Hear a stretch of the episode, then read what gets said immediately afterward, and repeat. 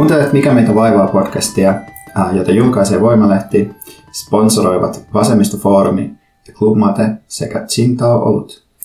Minä olen Veikka Lahtinen ja vieressäni istuu Pontus Purokuru.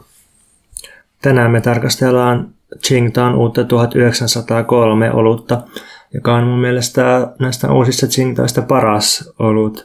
Se on kevyt vaalean nelosolut ja toimii aika hyvin saunakaljana. Ja 1903 on Tsingtao-panimon perustamisvuosi. Ja se on myös kahden erittäin tärkeän kulttuurihenkilön synnyinvuosi, nimittäin Remo Guenon, eli siis kirjoitetaan sukunimi Gueneau. Ja toinen on Theodor Adorno. Mua nauratti tämä tosi paljon, kun mä näin Pontuksen intro-tekstin, jossa se on laittanut, että Tsingtao 1903 myös Theodor Adornon syntymän vuosi, koska mä ajattelin sitä niin kuin potentiaalisesti noin 2-1 kuulijan joukkoon, joka on silleen, tuota en tiennytkään. Tämä saattaa vaikuttaa tosi voimakkaasti niihin henkilöihin, niihin kahteen tämä mainos. Mutta mä hahmotan maailmaa aina kolmen käsitteen sarjalla, kun usein silleen, että jotkut hahmottaa silleen vaikka niin kuin kaksinaisjaotteluna tai vastakkainasetteluna, tai jotkut hahmottaa maailmaa silleen niin kuin loputtomana variaationa, niin mulla se on usein, että siellä on kolme käsitettä. Ja sitten niin kuin mä mietin, että 1903, niin mitkä asiat siihen liittyy, niin kuin Tsingtao-panimon perustamisvuosi, Guenon ja Adorno. Niin nämä jotenkin pyörii silleen kivasti. Niin joo. Musta tuntuu, että mulla on aina joku just yksi niin kuin sellainen ristiriita tai joku sellainen, mitä mä jahtaan kerrallaan aina. Jossain vaiheessa se oli se, että geometrisiä muotoja ei jotenkin ole olemassa tai onko niitä olemassa. Sitten jossain vaiheessa se oli se sellainen niin kuin epäsuhta jotenkin ylipäätään. Niin kuin, tai jotenkin se, että mä hain niin kuin musiikillista niin kuin, tragediaa tai sellaista tai riitasointua. Tai se oli sellainen, mitä mä niin kuin, mitä on metsästäjä, mikä on sellainen peruskokemus. Nyt mä en ihan varma, mikä se on tällä hetkellä. Toi on muuten, joo. Mäkin käytin joskus musiikkia, vaikka mä en ymmärrä musiikin teoriasta mitään, niin käytin jotain niin kuin musikaalisia käsitteitä vaikka kirjoittamisen pohjana. Se on jotenkin ollut sellainen juttu, mitä mä oon aina fanittanut, vaikka Matias Riikosen romaanissa Suuri fuuga, jossa käytetään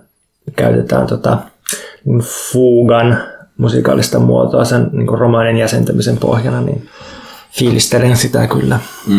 Mulla se ei ole ollut välttämättä niin, että on joku musiikinen muoto, jonka mä siirrän johonkin muuhun elämän alueeseen, vaan se on ollut enemmän silleen, että se on se, niin kuin, se musiikillinen kokemus itsessään, joka on joku semmoinen, niin kuin, jonka kautta niin kuin pääsee käsiksi olemiseensa tai jotenkin silleen. Niin, että se on ihan se musiikki musiikkina. Musiikki musiikkina. Ansi. Musiikki musiikkina ja kalja kaljana. Joo, tää on kyllä nyt niin kuin menossa sellaisia raiteille, joita ehkä haluaisin välttää, että me puhutaan jotenkin musiikillisista muodoista ja jotenkin suurista romaaneista ja musta tuntuu, että nämä raiteet menee sellaisessa keskisaksalaisessa hyvin vihreässä kukoistavassa lehtimetsässä ja raiteet ylittää sellaisen vanhan ränsistyneen kivisillan ja sitten menee sellaiseen lehtiholviin, jossa niin kuin joka suuntaan on vain vihreitä korkeita puita ja nämä niin kuin hidastuu ja menee kohti sellaista unohdettua aluetta olemisessa ja kielessä nämä raiteet. Niin, ja sitten me ollaan siellä metsässä, molemmat niin kuin kävellään.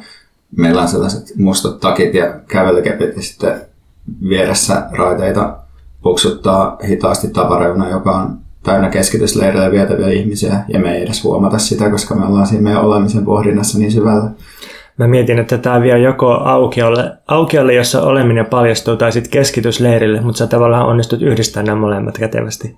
Niin, eikö se Lichtung ole kuitenkin just se Auschwitz-Birkenau on suuri piha? Erittäin hyvin sanottu. Mikä sua, Veikka, vaivaa tänään? Mua vaivaa tänään punavihreys. Se oli joskus mulle tärkeä samastumisen ja itsemäärittelyn kategoria. Tykkäsin ajatella, että minä olen punavihreä. Se antoi niin kuin mun jonkun ajan sellaisen niin kuin politiikalle sellaisen ankkurin. Et mä ajattelin, että mä oon niin kuin vasemmistolainen, mutta välitän myös ympäristöstä. Tähän liittyy varmaan joku tällainen, niin kuin, mä oletan sellaista, niin kuin, että jos yritti lähestyä tämmöisten puolueiden kautta politiikkaa ja Sitten on niin kuin vihreitä, jotka on ympäristöpuolella, ja sitten vasemmisto, joka on niin kuin työväenpuolella. Ja sitten jos haluaisi niin kuin molemmat, niin sitten pystyy olemaan punavihreä tai sanoa, että tämä punavihreäksi. Mutta sitten tässä on tietenkin käynyt jotain. Ja mä en ole varma, että se voi olla, että se asia, mikä on käynyt, on ehkä enemmän käynyt muulle kuin sille käsitteelle. Että ehkä siinä ei ollut hirveästi niin kuin enempää voimaa koskaan. Mutta nyt kun Reetta Räty kirjoitti tämän lentävä vegaani essensä tuohon Image-lehteen, niin siinä tämä punavihreys oli keskeinen käsite. Ja se oli nimenomaan tällaisena niin kuin identiteettikategoriana siinä, mikä se on ehkä aina ollutkin. Joo, mä aloin just miettiä että silloin kun ilmaistaan poliittista suuntautumista ensisijaisesti värillä tai jollain arvoilla, niin silloinhan se on, ollaan tekemisissä jonkun tosi epämääräisen ja abstraktin kanssa, että ei vaikka olla silleen, että tähdätään jonkun lopettamiseen tai jonkun aloittamiseen tai johonkin edes sen verran konkreettisempaan, että se olisi jotain vapautumista tai itsemääräämistä, vaan se on vain niin kuin epämääräisesti, että ollaan punaisia ja ollaan vihreitä ja sitten on jotain ympäristöarvoja ja jotain oikeudenmukaisuusarvoja. Että se menee niin kuin, se ehkä kertoo siitä, punavihreys musta kertoo siitä, että ei ole kovin tarkasti mietitty, että mitä halutaan, tai ei ole kovin tarkkaa analyysiä maailmasta, ja sen takia se ainoa, mitä on käsillä, niin on just se identiteetti, se, että ollaan vähän tätä ja ollaan vähän tota. Timo Soinihan rakastaa punavihreiden käsitettä. Että se on myös musta ollut niinku keskeisesti jotenkin määrittämästä sitä sisältöä, että se niinku viittaa sillä suunnilleen sellaiseen niinku arvoliberaaliin kaupungissa asuvaan ihmiseen. Mm.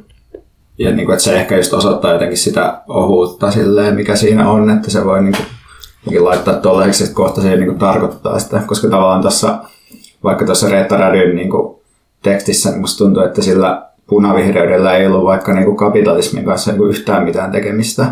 Tai niin ainakaan mitään, niin kuin, että siinä jotenkin analysoitaisiin vaikka kapitalismia tai taloutta tai mitään sellaista, mikä nyt ehkä on myös sellaisen niin puolueen vasemmiston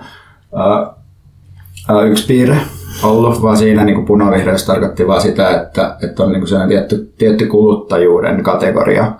Punavihreys, johon niin kuin kuuluu jotain tiettyjä asioita, ja sitten niin kuin yksi niistä asioista on lentäminen, ja sitten sitä pitäisi tietenkin tarkastella kriittisesti, jotta voi sanoa, niin kuin minä olen punavihreä sellaisella tavalla, mikä tuntuu hyvältä. Joo, kaikki pyörii sen itsen ja itsemäärittelyn ja oman toiminnan ympärillä. Voisi miettiä vaikka sitä, että noin 90 suuryritystä on vastuussa enemmistöstä ilmastonmuutoksesta tai ainakin enemmistöstä hiilidioksidipäästöjä.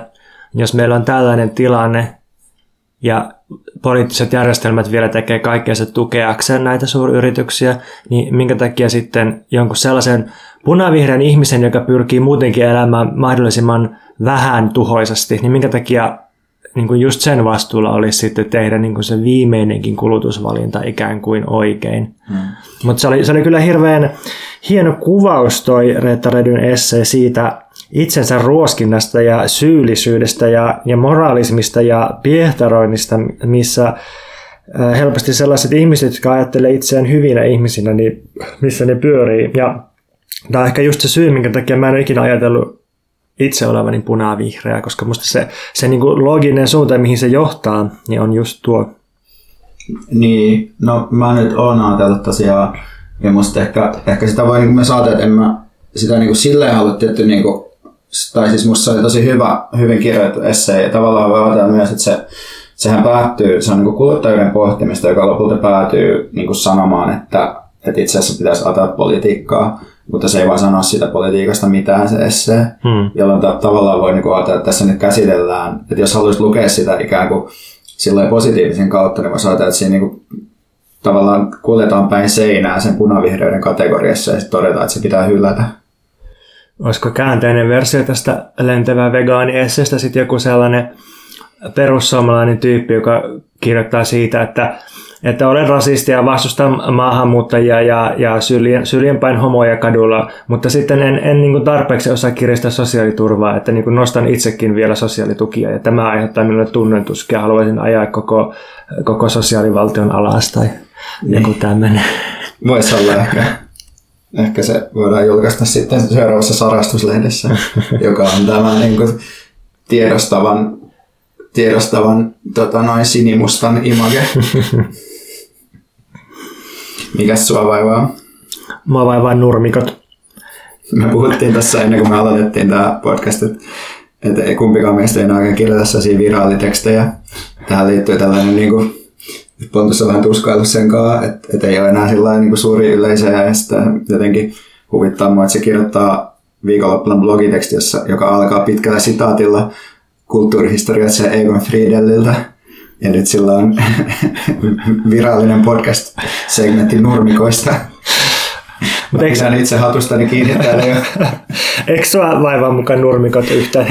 Heti toukokuussa, kun tuli ensimmäiset aurinkosäät, niin käynnistyi myös ekat ruohonleikkurit, ainakin esikaupunkialueella. Mä oikeasti muistan, että mä menin käymään Jyväskylässä lähiössä ja oli niin kuin, siis ensimmäinen päivä, kun kunnolla viherskoivut tuossa toukokuun alussa. Ja sitten heti pärähti ruohonleikkurit käyntiin, vaikka niin kuin ei todellakaan ollut mitään ruohaa, mitä leikata. Mä oon tietysti, että siis mun eka työt on ollut ruohonleikkaamista. Mulla on niin tämmöinen henkilökohtainen suhde. Okei, miten sä koit sen ruohonleikkaamisen?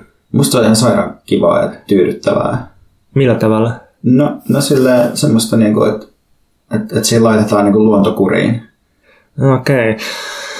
Kyselyjen mukaan ainakin amerikkalaisista tosi moni sijoittaa nurmikon leikkaamisen niin kuin kotiaskareiden tai niin kuin ikään kuin kotitalouden pidon niin kuin häntäpäähän, että ne niin kuin kaikkein vähiten pitää. Muistan, että tämmöistä tilastoa demokraateista 1/4 demokraatteja äänestävistä sanoo, että ruohonleikkuu on kaikkein vastenmielisintä.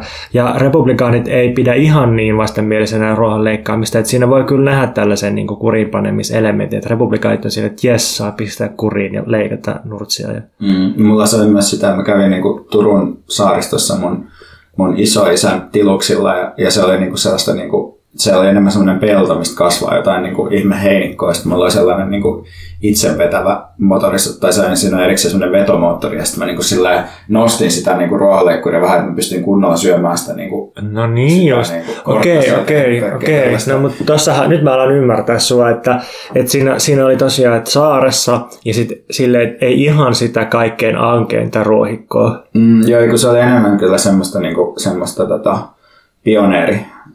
Tai sellaista, mikä se nyt on se, nämä niinku, tämmöinen niinku rajamiesjuttua tai sellaista frontier-meininkiä. Että raivataan viljan luontoon. Niin. Joo, mutta siis se mikä mua vaivaa tässä on se, että mä mietin, että mitä ylipäänsä pitäisi ajatella siitä, että ylivoimaisesti näkyviin kasvusta kaupungeissa ja esikaupungeissa on semmoinen monokulttuurinen vihreä matto, joka on oikeastaan ekosysteemin täydellinen vastakohta ja biologisesti jonkunlainen aavikko, ja rakennusmielessä geneerinen elementti, jota voisi verrata ehkä lähinnä betonirakentamiseen. Luin tällaisesta Earther-lehdestä aika järkyttäviä lukuja. Ja siis siellä kerrottiin, että amerikkalaiset käyttää vuodessa keskimäärin 70 tuntia nurmikon leikkaamiseen. Ja Yhdysvalloissa on nurmikkoa enemmän kuin mitä on vaikka Kreikan, Unkarin tai Itävallan koko pinta-ala. Esimerkiksi New Jerseyssä on yli 20% kaikista pinta-alasta nurmikkoa. Se onkin the Garden State, mutta se on itse asiassa ehkä paremminkin niinku lawn. Eikö se lawn sitten, niinku lawn state? Joo, lawn. Joo, koska siis puutarhahan on jo niinku tosi paljon enemmän ja monimuotoisempaa kuin nurmikko. No joo. Siis se niinku teollinen nurmikko, mitä kaupungissa kasvatetaan, niin sehän on tosiaan... Se on jotenkin niin hygienistä ja niin kuin yksipuolista, että sitä jotkut biologit on verrannut lähinnä niin kuin tosiaan betonin, että se ei niin kuin läpäise mitään ja sinne ei kasva mitään muuta ja se ei päästä lävitseen oikein mitään maaperään, niin se on niin kuin tosi sellainen niin kuin omituinen, biologisesti ja ekosysteemillisesti omituinen yksipuolinen elementti. Mutta eikö koko niin kuin tämmöinen geometrinen puutarhanhoitoideaali on semmoinen valistusajan tuote tai sellainen niin kuin luonnon kurittaminen ja rankominen ja sellainen. Joo, niin siis tässä on se, että minkä muodon nurmikko saa vaikka, tai puutarha, niin se on niin kuin yksi juttu, mutta sitten se, että mistä nurmikko tulee alun perin, niin siis niin kuin antiikissahan ei todellakaan ollut nurmikoita tai eihän jossain Kiinan vanhoissa dynastioissa, niin ei niissä niin kuin pidetty nurmikoita, että se on myöhäiskeskiajan keksintö. Tuon historiatsija Juval Noah Hararin Homo Deus-kirjassa kerrotaan, että nurmikot tulee myöhäiskeskiajan ranskalaisilta ja englantilaisilta aristokraateilta. Ja ideana oli, että nurmikkohan on täysin hyödytön statussymboli, koska sitä ei voi syödä tai se ei niin kasvata mitään. Ja toisaalta sitä ei voi niin liikaa talloa tai käyttää, koska sitten se menee pilalle sen, niin se esteettisyys. Ja silloin nurmikko kertoi, että nurmikon omistajalla oli varaa pitää palvelijoita koko ajan hoitamassa sitä, ja varsinkin kun ei ollut bensakäyttöisiä ruohonleikkureita, niin se oli aika työvoimaintensiivistä puuhaa se hoitaminen, ja tätä kautta nurtsi sitten yhdistettiin valtaan, ja sitten se levisi vallanpitäjiltä vauraille ja vähitellen keskiluokalle.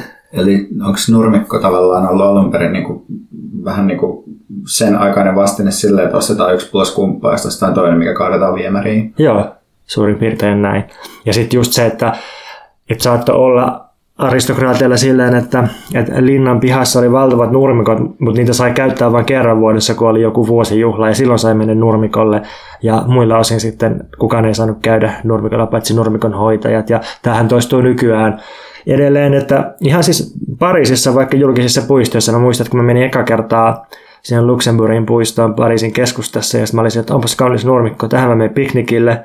Just kun mä olin ehtinyt istua siihen nurtsilleen, niin sitten tuli joku puistonvartija ankarasti häätään pois, että nurmikolla ei todellakaan saa istua. Ja sitten siellä on tosi paljon nurmikkoa, sinne saa istua. Ja sitten siellä on semmoisia mutaisia, pölyisiä, hiekkaisia kenttiä, ja niille saa sitten istua, ja niissä saa viettää piknikkiä. Totta, Luxemburgin puisto esittelee tavallaan vähän niin kuin museomaisesti tätä nurmikan historiaa. Mm.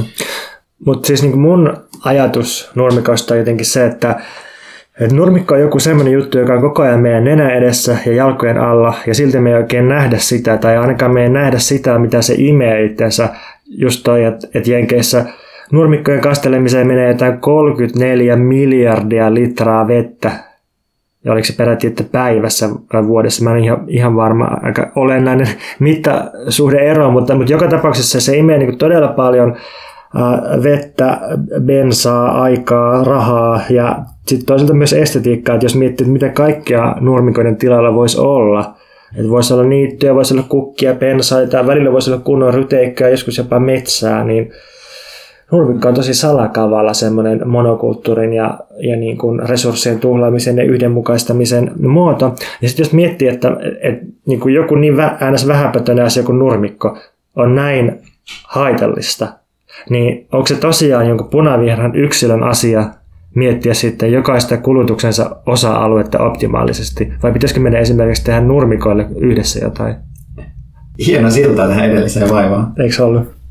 Jos kiinnostaa vielä nämä eri aikojen ikään kuin puutarha-ideaalit ja myös nurmikolla hengaaminen, niin voi suositella Kööpenhaminaa, joka on muutenkin kiva kesäkaupunki, ja siellä sellaista Frederiksberg-haave-nimistä puutarha-puistokokonaisuutta, jossa on niin kuin yksi ominaispiirre siinä, että siellä niin kuin näkyy eri aikojen puutarhanhoitoideaaleja, koska siinä on, se on 1700-luvulla perustettu tämä niin kuin kuninkaallinen puisto, mutta sitten siellä on myös sellaista romanttista tai romantiikan ajalle tyypillistä vapaampaa ikään kuin puiston sommittelua nähtävissä. Tekee heti mieli lähteä. Mm. Välillä kuulee sellaista puhetta, että kaupungin olisi jotenkin uusi juttu tai kaupungistuminen olisi joku uusi megatrendi ja nyt sitten muinaisilta maaseudulta siirrytään massoittain kaupunkeihin, mutta tähän ei oikeastaan pidä paikkaansa. Jos lukee sellaisia historioita niin kuin Fernand Braudel tai jos lukee vaikka niitä lähteitä, mitä on Eetu Virenin ja Justi Vähemäen kirjaan Seutu, joka ei ole paikka kasattu, niin oikeastaan huomaa, että ihmiskunnan historiassa kaupungit on tullut aina ensimmäisenä. Ja se niin sanottu ihmisyys, joka me käsitetään meidän olemukseksi, ja siis kulttuuri ja sivilisaatio ja niin kuin pitkälle kehittyneet symboliset funktiot ja niin edelleen, niin nämä on just syntynyt kylissä ja kaupungeissa, eikä missään myyttisellä maaseudulla. Ja itse asiassa maaseutu on syntynyt vasta aika paljon kaupunkien jälkeen. Esimerkiksi maaviljely on keksitty alun perin kaupungeissa, ja vasta sen jälkeen, kun on ollut ihmiskeskittymiä ja kaupunkäyntikeskittymiä, kulttuurin keskittymiä ja vaurauden keskittymiä, eli kaupunkeja, niin vasta sen jälkeen on sitten syntynyt maaseutu. Niin ehkä voi ajatella silleen, että Suomessa, joka on kuitenkin tullut itsenäiseksi valtioksi vastaan 100 vuotta sitten, niin meillä ne ikään kuin keskuskaupungit on ollut niin kaukana, että me ei osattu oikeastaan hahmottaa Suomeen sellaisen niin kuin keskusten ja periferioiden alueena. Että tavallaan on ajateltu ikään kuin, että Suomessa kaikki on vähän niin kuin maalaisia, mutta se on ehkä enemmän liittynyt siihen, että ne keskukset, ne niin kuin tavallaan kotimaiset keskukset on alkanut kehittyä vasta sen itsenäistämisen jälkeen, ja sitten se kuitenkin se prosessi on johtanut siihen, että meillä on aika selkeät niin kuin keskukset ja periferiat ja keskukset on kaupunkeja. Niin, tämä pitää tietysti miettiä konkreettisesti joka alueen suhteen, ja sitten kyllähän tapahtuu liikettä myös erilaisiin suuntiin historian kulussa, mutta niin. Ikään kuin jos miettii, että mistä niin sanottu kulttuuri on lähtenyt kehittymään, niin nimenomaan sieltä, missä ihmiset kasaantuu yhteen. Ja siis tavallaan voi ajatella myös silleen, että vaikka Turku on ollut tosi merkittävä, tämän alueen mittasuhteet huomioiden merkittävä, vaikka keskiaikainen kaupunki ja niin kuin keskiajan jälkeinen kaupunki, mutta sitten tavallaan se ikään kuin purettiin, se asema, sitten niin kuin niin kuin Venäjän vallan alla, koska se oli ehkä niin kuin liian merkittävä sellainen porttilänteitä. Joo, mutta toihan just yksi osoitus siitä, että miten voimakkaita ja tärkeitä kaupungit on, että valtiot purkaa ja luo niille erilaisia asemia. Tai just se, että jos koko Suomen alueen toimintaa halutaan muuttaa, niin sitten voidaan siirtää pääkaupunki toisaalle tai jotain tällaista. Tai sitten Kiinassa 1400-luvulla niin Kiinahan oli teknisesti tosi edistyksellinen valtio, jolla oli semmoinen laivasto, että ne olisi todellakin voinut pistää käyntiin semmoisen kolonialistisen laajentumisen, mitä sitten Espanja ja muut länsimaat lähti tekemään vähän myöhemmin. Mutta Kiinassa sitten sen koko imperiumin pääkaupunki siirrettiin Nanjingista Pekingiin, ja tämä oikeastaan sitten muutti koko kiinalaisen sivilisaation suunnan, kun löytöretket sitten lopetettiin. Se Peking ei ollut mikään merenkäyntikaupunki. Ja merenkulku ei enää kehitetty sen jälkeen. Tämä on jotenkin kiinnostavaa, että miten niin kuin sinänsä symbolinen kaupunkien välisen suhteen muuttuminen niin kuin on sitten ratkaissut hirveän paljon asioita. Siis mä oon tosi kaupunki-ihminen. Mulle kaupungit on hirveän tärkeitä, vaikka mä oon itse sillä niin kuin globaalissa mittakaavassa ajatellen tosi pienestä kaupungista kotoisin. Mutta niin kuin kaupunki jotenkin elämäntapana on ollut mulle tärkeä aina, ja vaikka mä oon paljon pyörinyt niin kuin meidän vaikka suvun landepaikoissa, niin lapsena varsinkin, niin mut sai aina raahata sinne, ja mä olin aina iloinen, kun mä pääsin sieltä pois. Joo, mä oon kanssa tykännyt aina kaupungista, että ne on jotenkin vapauden alueita ollut silleen aina niin kuin suhteellisesti. Että jos silloin kun asuin Jyväskylässä, joka on aika pieni kaupunki, niin sielläkin oli silleen, että jos meni keskustaan, jostain 5 kilsan päästä siitä keskustasta, niin sit oli niinku vapauden alueella. Ja sitten taas jos lähti Jyväskylästä Helsinkiin, niin oli vielä suuremman vapauden alueella. Ja sitten kaikkein suuremman vapauden alueella on ollut silloin, kun on lähtenyt Helsingistä jonnekin Tokioon tai Shanghaiin. Ja mulle myös sellainen pako kaupunkielämästä on jotenkin taantumuksellinen ele. Että mulle jotenkin se, että vaikka mä just en ajattele ehkä sitä sillai, niin paljon jotenkin identiteetin kautta, mutta ehkä niin kuin sillä tavalla, että jotenkin niin kuin kaikki se, mitä mä pidän niin kuitenkin itseäni merkittävänä, kuitenkin niin kuin syntyy kaupungissa, ja sitten tavallaan se, että jotenkin lähtee sitten kaupunkielämästä pois, niin sit se tarkoittaa vaan jotenkin vähän niin kuin pakoa itsestään tietyllä tavalla, tai pakoa siitä. Joo, ja sitten jos miettii, että missä on syntynyt ajattelu universaaleista oikeuksista, tasavertaisuudesta, missä on tehty olennaisimmat vallankumoukset, niin ne on kyllä tehty aina kaupungeissa, ja yhteiskunnalliset liikkeet syntyy ja leviää just kaupungeissa. Ja sit toisaalta ihmiset on aina painunut maaseudun kaikkia sukuhierarkioita ja tunkkaisia rooleja kaupunkeihin. Joo, ja tähän liittyy, mä pidän esimerkiksi Dodo ry:n sloganista, että ilmastonmuutos ratkaistaan kaupungeissa. Se on musta kiva, mutta siihen niin kuin siis liittyy myös jotenkin se, että välillä mä huomaan myös niin kuin sellaisissa antiautoritaarisissa tai kapitalismiin kriittisesti suhtautuvissa piirissä sellaista ajatusta, että jotta me pystytään niin kuin jotenkin ratkomaan asioita tulevaisuudessa, niin meidän täytyy poistua kaupungista tai meidän täytyy palata johonkin sellaiseen niin kuin jyväjemmariuteen tai meidän täytyy jotenkin aloittaa elämä uudelleen Puumajoissa. Ja se on musta tavallaan siitä koko konfliktista pakenemista ja tavallaan sen, että vähän niin kuin itsensä unohtamista, koska me ei olla niitä tyyppejä, vaan me ollaan niitä tyyppejä, joilla on meidän markkinoille tarjottavaa jotain tämmöistä tietoa ja meidän aivot ja niin kuin se kaupunkilainen elämäntapa, ja meidän pitäisi niin kuin siitä käsin mun mielestä lähteä ratkomaan asioita, eikä siitä käsin, että me niin kuin muutetaan takaisin puihin. Joo, mun mielestä tässä niin kuin antisivilisaatiokritiikissä tai tässä kaupungin vastaisessa ajattelussa, joka tulee vasemmalta, niin siinä ehkä sekoitetaan kaksi asiaa, eli ensimmäinen on se, että meidän täytyy hajauttaa tosi paljon asioita tulevaisuudessa, jotta me pystytään elämään kestävämmin. Et esimerkiksi energiantuotantoa ja ruoantuotantoa niin kannattaa todellakin hajauttaa, jotta niin kuin pienemmät alueet pystyy olemaan omavaraisempia. Ja että pitäisi saada uusiutuvaa energiantuotantoa joka niemeen niin notkoon. Mutta tämä ei tarkoita sitä, että pitäisi luopua kaupungeista, että kyllähän kaupungeissakin voi hajauttaa asioita. Ja sitten mä ajattelen, että niin kauan kuin kaupungit on ollut olemassa, niin niitä on ahdistettu kahdesta suunnasta. Et toisaalta valtion suunnasta, että valtiot on aina jotenkin yrittänyt kaapata ja kontrolloida kaupunkeja, ja sitten toisaalta maaseudun suunnasta, että sieltä on aina tullut sellaista taantumuksesta kritiikkiä. Ja sitten on oikeastaan kiinnostavaa katsoa, että mitä tapahtui, kun kansallisvaltioita alkoi syntyä 1700-luvulla. Sitä ennenhän nimenomaan kaupungit ja kaupunkivaltiot oli se, mikä määräsi, että niin kuin puhuttiin vaikka Venetsiasta ja Lissabonista ja Lontoosta, ja ne oli niin kuin niitä, jotka johti niin kuin suuntaan. Ja sitten siitä yhtäkkiä syntyi kansallisvaltiot, ja ne teki kaupungista sitten jonkinlaisia nationalismin päämajoja, ja kaupungit alistettiin valtion päämäärille ja jotenkin otettiin haltuun.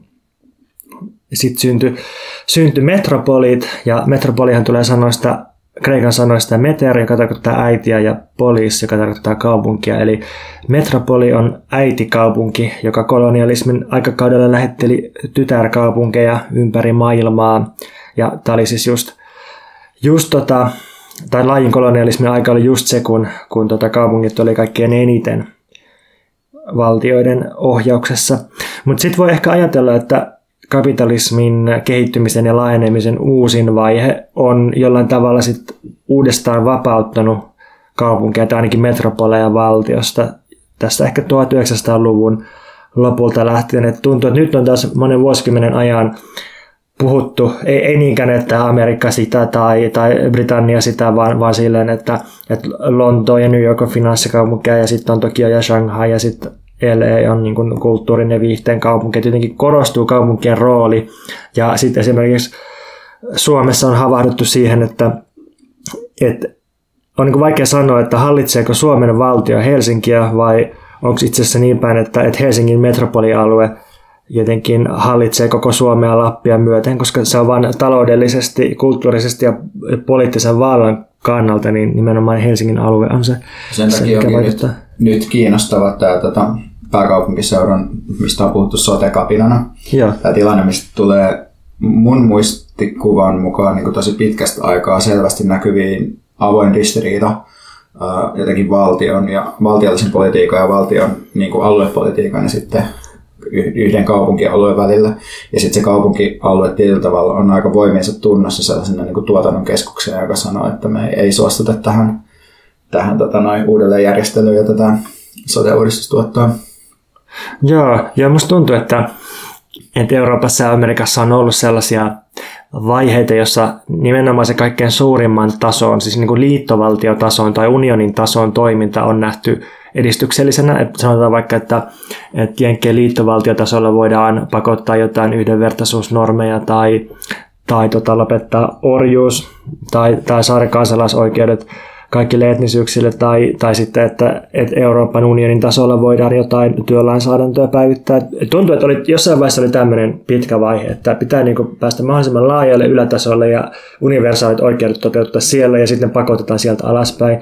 Mutta nyt musta näyttää, että se tosiaan on jotenkin mennyt toisinpäin. Jos miettii vaikka Jenkkiä, niin siellä niin kuin kaikkein taantumuksellisin toiminta tapahtuu siellä ylimmällä tasolla, missä Trump hallitsee, ja sitten joku Kalifornian osavaltio, niin se pistää vastaan Trumpille ja ei niin kuin, siis kieltäytyy pistämästä täytäntöön jotain siirtolaisten karkotuksia. Ja sitten jos mennään vielä pienemmälle tasolle, niin suurkaupungit nimenomaan on ilmoittautunut, että ne kyllä sitoutuu ilmastosopimuksiin ja pitää siirtolaisten puolta ja niin edelleen. Ja sama juttu tuntuu olevan Euroopassa, että nimenomaan sellaiset kaupungit niin kuin joku Barcelona, Amsterdam ja Helsinki, niin ne niin kuin pyrkii liittoutumaan toistensa kanssa edistyksen puolesta. Ja tietysti tässä kohtaa, koska tämä kuulostaa helposti paljon ruusuisemmalta kuin mitä se on, niin on tietty kyse niin kuin siitä, että kaupungeissa ymmärretään jotenkin suoraan se, että mikä vaikka siirtolaisten rooli sen niin kuin tuotantokoneiston ylläpitämisessä on, että halutaan niin kuin tietyn tyyppistä työvoimaa vaikka ja niin kuin nähdään jotenkin semmoisen niin kuin vapaan liikkuvuuden taloudellinen merkitys. Joo, ei siis ei kaupungit hyvää hyvyyttään puolusta paperittomia siirtolaisia, vaan just sen takia, että kaupunkihallinnossa ymmärretään, että kaupungit ei enää millään tavalla pyöri, jos ei siellä ole niitä paperittomia siirtolaisia tekemässä paskaduuneja. Tämä on vaan niin kuin ikään kuin realismia, mutta sellaisena se on kuitenkin parempi kuin kansallisvaltioiden täysin ideologinen ja taantumuksellinen semmoinen, että jonkun väestön puhtauden takia niin täytyy heittää väärännäköiset tai dokumentittomat ihmiset ulos. Niin siis kyllä mäkin mieluummin otan sen kaupunkipolitiikan, mutta sit mä ajattelen vaan, että se kaupunki on sit se paikka, missä voi niinku sit järjestäytyä jotenkin järkevästi käydä jotain kamppailua. Tämmöinen helpompi artikuloida ehkä omat poliittiset projektit kaupungin tasolla kuin niinkun kansallisvaltion tasolla. Siellä tuntuu myös, että siellä niinku voittaminen alkaa olla jotenkin todella todella vaikeaa siinä, missä niinkun kaupungin tasolla on mahdollista jopa saada jotain aikaa. Joo, ja sitten kun aina vasemmistossakin välillä nousee tämmöinen liike, että hei, että pitää ottaa kansallisvaltio haltuun, että siellä se niinku poliittinen valta majailee, niin no ensinnäkin se on mulle aina ollut vähän epämääräinen kysymys, että mikä on se valtio, joka otetaan haltuun, koska valtio koostuu niin monesta eri koneistosta ja siellä on poliittinen valta, johon pääsee vaaleille ja sitten on eri viranomaiset ja sitten on niinku koulutusinstituutiot ja pankit ja niin edelleen. Mut sitten niinku se on hylännyt pitkän marssin. Mut sitten jos miettii, että mikä pitäisi ottaa haltuun, eikö kaupungit niinku ole se, että siellä niinku ne on niinku mahdollista ottaa haltuun, niissä voi tosiaan toteuttaa ja saada asioita läpi ja niinku tuntuu, että missä niinku Suomessa on menty eteenpäin viime vuosina, niin nimenomaan kaupungissa, kun taas kansallisvaltion tasolla on niinku useimmilla osin vaan taannuttu. Ja jos miettii just vaikka Helsinkiä, jossa hän on asunut täällä pidempään, osallistunut myös näihin kaupunkipoliittisiin kamppailuihin jonkun verran, niin tämä on kuitenkin niinku mun ymmärryksen mukaan, joka perustuu osittain kuulopuheisiin, niin muuttunut kivemmaksi paikaksi niin kuin viime vuosikymmeninä tai niin kuin sillä, että täällä on esimerkiksi niin kuin semmoinen kaupunkikulttuuri, mikä perustuu usein kuitenkin sellaisiin jotenkin vapaisiin tiloihin, niin se on nykyään myös tietyllä tavalla kaupunkisuojeluksessa, koska ne on ymmärtänyt sen sellaisen niin kuin, ehkä turistisen ja luovan talouden ja tämmöisen niin kuin potentiaalin, mikä siinä on.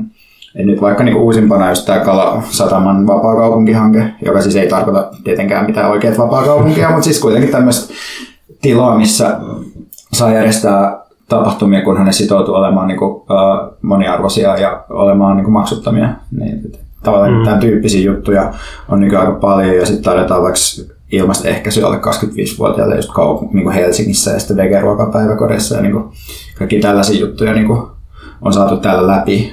Samaan aikaan, kun tietty on niitä tyypillisiä kaupunkien ongelmia, korkeat vuokria-alueille, segregaatio ja tämän tyyppisiä asioita. Mutta nämä ei kuitenkaan ole musta jotenkin asioita, jotka luonnehtii vaikka niin kuin Suomeen kokonaisuutena, että mentäisiin jotenkin tällaiseen suuntaan välttämättä.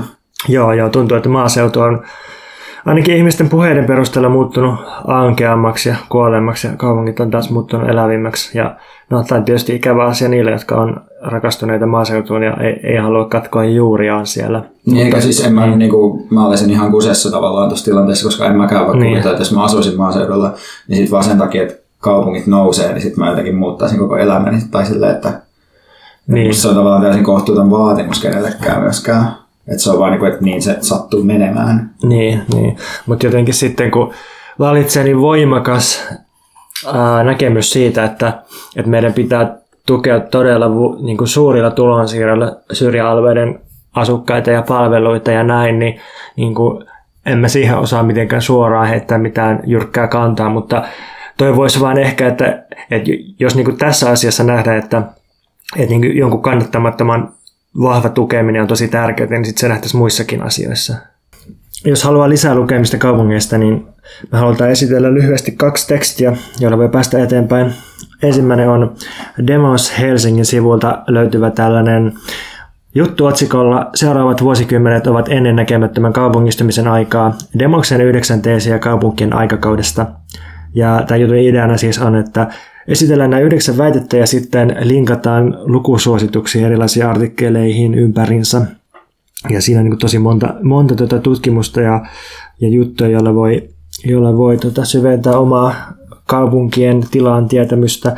Ja minusta yksi olennainen pointti täällä oli, että me ollaan ehkä totuttu ajattelemaan kaupunkia jotenkin, tai kaupunkikulttuuria jotenkin eurooppalaisena tai amerikkalaisena ilmiönä, tai helposti puhutaan, ja tässä podcastissakin me esimerkit on tullut just näiltä alueilta, mutta niin kuin tällä hetkellä itse asiassa maailman suurimmat kaupungit löytyy Afrikasta ja Aasiasta, ja maailman suurkaupunkien painopiste on niin kuin siirtynyt niille alueille, eli kaupunkien tulevaisuus löytyy erityisesti etelästä ja idästä.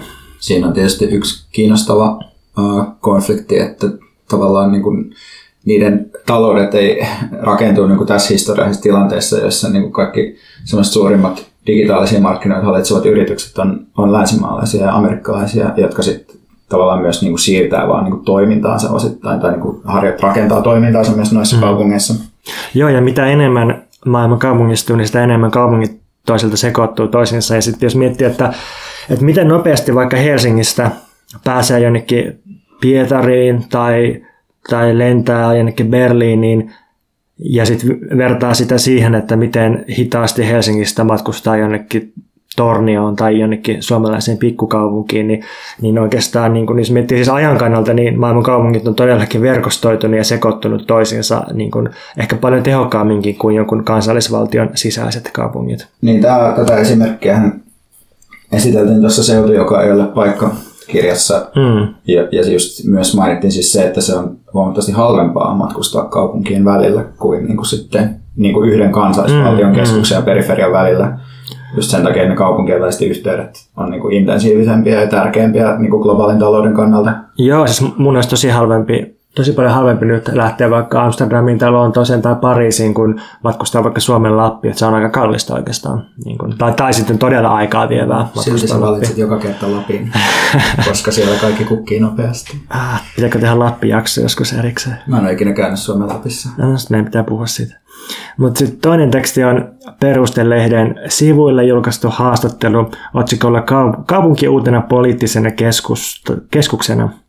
Ja tässä siis haastatellaan tällaista barcelonalaisen alueellisen kansalaisfoorumin yhtä perustajaa, jonka nimi on Joan tai Joan Subirats. Ja se sanoi itse asiassa aika samanlaisia pointteja kuin mitä me tässä ollaan esitelty, eli että valtio on syntynyt eristäytyneeksi ja jonkinlaisen muukalaisvihamielisen ajattelutavan takaajaksi, kun taas kaupunkien luonne on semmoinen, että ne on syntynyt avoimiksi tiloiksi alun perin, ja sitten on keskiajalta lähtien ollut tämä tunnettu sanonta, että kaupunki-ilma saa minut tuntemaan itseni vapaaksi. Ja vaikka kaupungilla on vähemmän poliittista niin suoraa valtaa kuin kansallisvaltiolla, niin kaupungit on nimenomaan niitä tiloja, joissa asiat voi kehittyä parempaan suuntaan.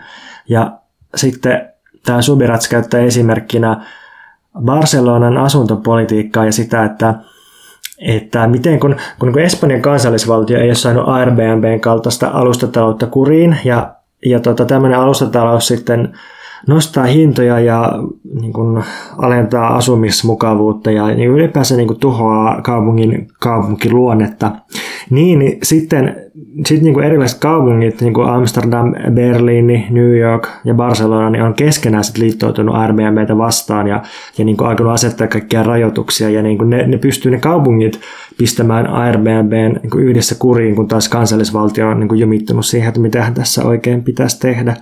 Ja tässä tosi voimakkaasti näkyy tässä haastattelussa toi kaupungin ja valtion välinen nykyinen vastakkainasettelu. Ja sitten siinä nostetaan keskeiseksi kysymykseksi just toi, että yleensä Euroopassa kaupungit haluaa toivottaa pakolaiset ja siirtolaiset tervetulleeksi, ja niin kuin kulttuurisesti haluaa ne sinne ja työvoimallisesti haluaa ne sinne, mutta sitten kansallisvaltiot vastustaa tätä, ja ne kansallisvaltiot on se, joka harjoittaa rajavalvontaa ja on asettamassa kaikkia kiintiöitä. Ja tässä tekstissä sitten visioidaan sitä, että voisiko vaikka Barcelonassa suunnitella kaupunkitason kansalaistottelemattomuutta, jossa kaupunki yksipuolisesti valtiosta riippumatta toivottaisiin tervetulleeksi tietyn määrän pakolaisia. Ja tässä ei ehkä ole se pointti, että meillä olisi joku ajatus, että valtiolla on joku tietynlainen pysyvä olemus, joka on niin korruptoitunut, että, että sitä ei kannata niin kuin ollenkaan miettiä, ja kaupungit olisi jotenkin, sitten taas niillä olisi joku toinen, joku sellainen niin kuin aina automaattisesti niin kuin vapauteen johtava olemus. Eikä. No ehkä sitten niin. Ei, tässä puhutaan tietystä historiallisesta niin, vaiheesta. Mutta ehkä sen voi niin kuin kuitenkin sanoa, että jos katsoo sitä, että mitä niin kuin valtiot on ollut ja mitä ne on tällä hetkellä, ja sitten jos katsoo kaupunkeja, niin voi kuitenkin todeta, että siinä missä valtiot näyttää kuitenkin olevan sellainen asia, mikä on niin kuin tullut ja saattaa jossain vaiheessa myös mennä pois, niin kaupungit ovat ikuisia.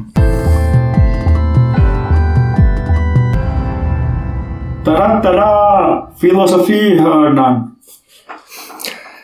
Svenska hörnan saa mennä. Meillä on uusi osio podcastissa. Sen ajatuksena on esitellä jokin filosofinen peruskysymys aina. Ja tällä kertaa meillä on aiheena, että mikä on olioiden olemisen perusluonne? Voi helvetti. Onko sulla nopeata mielipidettä tähän? No, mä tiedän ainakin, että Daasain niin omassa olemisessaan suhtautuu omaan olemiseensa. Se on kiinnostavaa, että aina kun sua painostaa nopeilla reaktioilla, niin sitten sulta tulee tuo heideggerilaisuus jostain maton alta. Ehkä se nurmikon alta. Todellinen olemus. Niin. Mutta niin siis, useinhan me ajatellaan, että olioiden perusluonne on jotenkin esinemäinen, että me ajatellaan, että maailma koostuu ikään kuin tarkkarajaisista esineistä, että on niin kuin pöytiä ja tuoleja ja ihmisiä ja planeettoja ja niin edelleen, ja kiviä ja näin edelleen. Ja sitten voi miettiä, että minkälaisia toisia tapoja on jäsentää olemista tai miettiä, että mikä on niin kuin se perusmuoto. Ja yhden tosi kiinnostavan tavan esittää Ilja Lehtinen uudessa Nuori Voima-lehdessä, ja Nuoren Voiman numeron 2/2018 teemana on ruoka, ja Ilja Lehtinen kirjoittaa tästä niin kuin esseessään sienistä ja sienirihmastoista. Ja tässä esseessä löydetään sienten muodostamasta mikosfääristä todellisuus, joka ei antaudu kapitalistiselle skaalautuvuuden logiikalle. Ja tässä on siis ajatus, että jos me mietitään, että miten sienet on olemassa, niin tavallaan ne on kaikkialla eikä missään, koska niin kuin ne mitä me usein kutsutaan sieniksi, tai mikä on niin englannin mushroom, niin se on oikeastaan se sienten niin kuin, vaan niin kuin silloin tällöin esiin puhkeava itiö, emä, emit.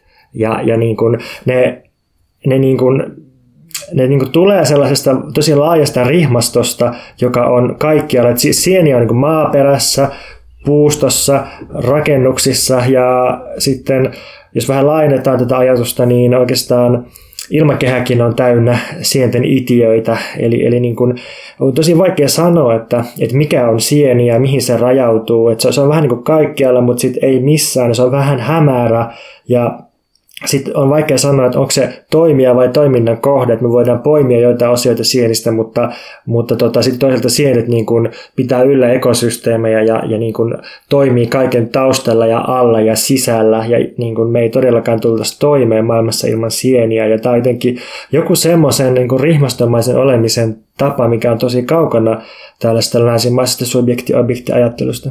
Onko tämä ihan mun joku tämmöinen niinku valemuista, että olisi joku tällainen varmaan sitten jotenkin filosofisesti ongelmallisella tavalla eroteltu sieni, joka on niin kuin Kalifornian kokoinen? Mä muistan hämärästi jonkun tollasen, että joo, tosiaan se laitetaan funtsimaan, että mistä sieltä rajat menee, niin ne on ihan niin kuin giganttisia hyperobjekteja, ja sitten olisi just tuota Kalifornian kokosta käytetty esimerkkinä. Mä en osaa sanoa tähän mitään konkreettista. No sanotaan, että se on olemassa, tai ei ole. Sitten se koko tietysti tässä on aina se niinku vaikeus sitten, että jos puhutaan niinku siitä, että se on olemassa, niin se on itse asiassa seuraavaksi pitää mennä siihen, että millä tavalla se niinku on olemassa ja ei ole. Ja sillä, että jos se, että joku on olemassa, niin tarkoittaa sanoa sitä, että sillä on jotkut tarkat rajat ja joku ajallinen kesto ja jotain tällaista, niin sitten heti niinku sortuu koko kategoria.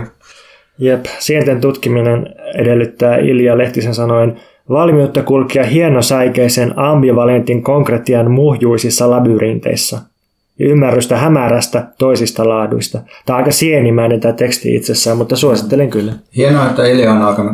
Mä en tiedä, onko se siis kirjoittanut aikaisemmin tällaisia niin esseitä. Mä oon lukenut sen Facebook-juttuja, mutta se on kyllä niin yksi taitavimmista kirjoittajista, joita pystyn nimeämään. Mä odotan todella voimakkaasti, että milloin Iljalta tulee joku esseen kirja. Mennäänkö suosituksiin? Mennään suosituksiin. Niin, eli me ollaan Veikan kanssa luettu 2 kirjaa, jotka on paljon myllertänyt meidän ajatuksia. Ja nämä menee jotenkin sillä, että ensimmäinen kirja on vähän niin kuin väärätietoisuus.